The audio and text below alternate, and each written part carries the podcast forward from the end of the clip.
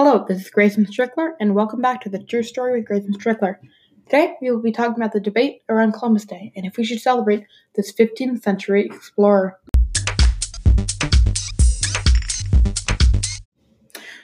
We should start by talking about the Taino people. The Taino people are the native people of the Caribbean. They were the first to encounter Columbus when he landed in the Caribbean. The Taino people were built on the founding principles of peace and hospitality. Met Columbus and his men with peace, but in the end, they were met with death. When Columbus first came to the Caribbean, he saw the Taino people wearing earrings made of gold. Those earrings made Columbus believe that there were, was gold in the Caribbean, when in actuality there was only the gold flakes that were drifting down from the river. Now, moving on to the man that we're talking about. Columbus was born in Italy, but he wanted to go to India. So he went to the king and queen, and they said no. So he went to the Spanish, and they sponsored trips to America. Now, back to the story.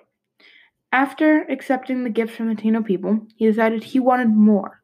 He went through some of the towns, looting and taking around 120 slaves.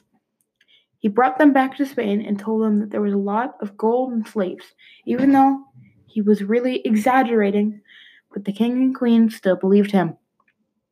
The Spanish accepted him because, like most other countries at the time, they were fueled on by the four C's, which were curiosity, Christianity, conquest, and most prominently, commerce.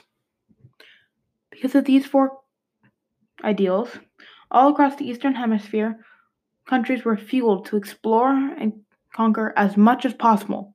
Now, let's return to Columbus and his voyages. Columbus returned with 17 ships and decided to kill and slave anyone he could find.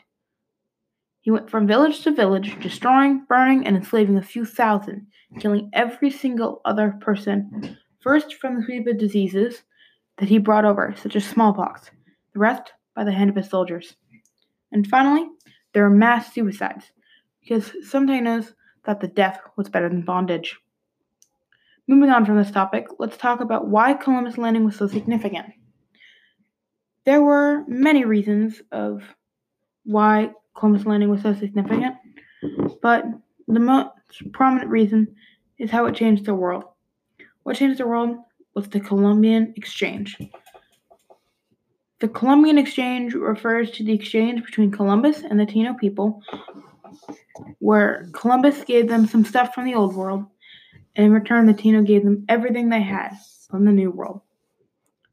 Now, let's talk about why this is so important.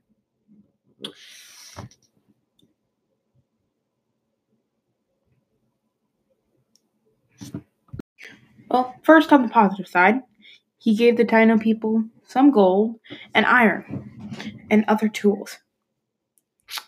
But on the negatives, he gave them he gave them diseases and pigs which ate their crops, and other animals which destroyed all of their plants. This also eventually caused the forced takeover of almost the entire Americas and the islands around it, causing the death of more than 90% of all Native Americans in North America and the surrounding islands.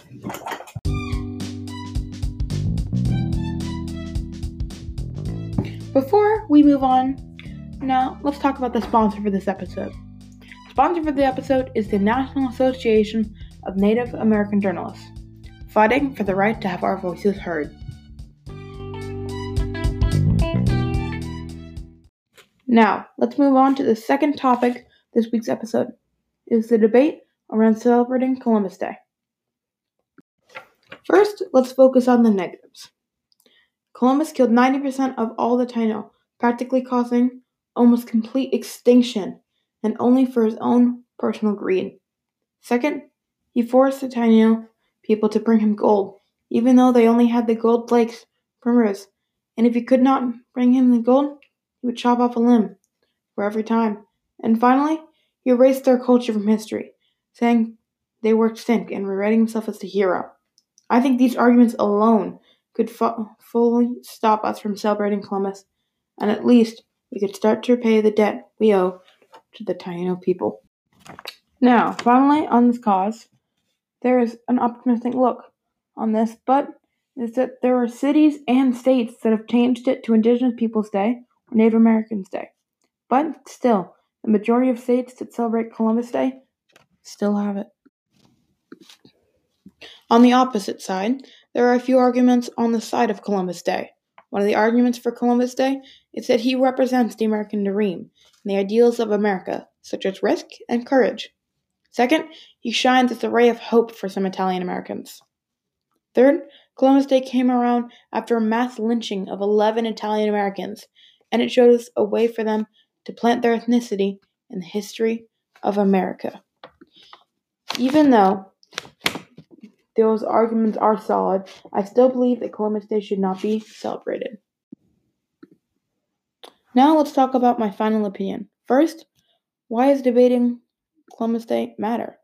This debate matters because it serves as a way not only for us to appreciate Native people of America, but I'll go even further, as a way of a stepping stone to find a way to fight for this true story to come out and for people to no longer be silenced.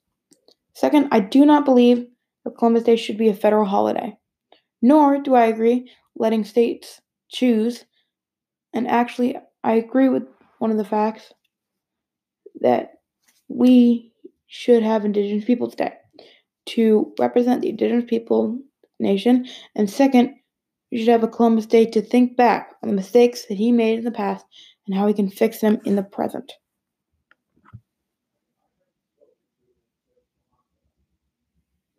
I would like to end this with a closing idea.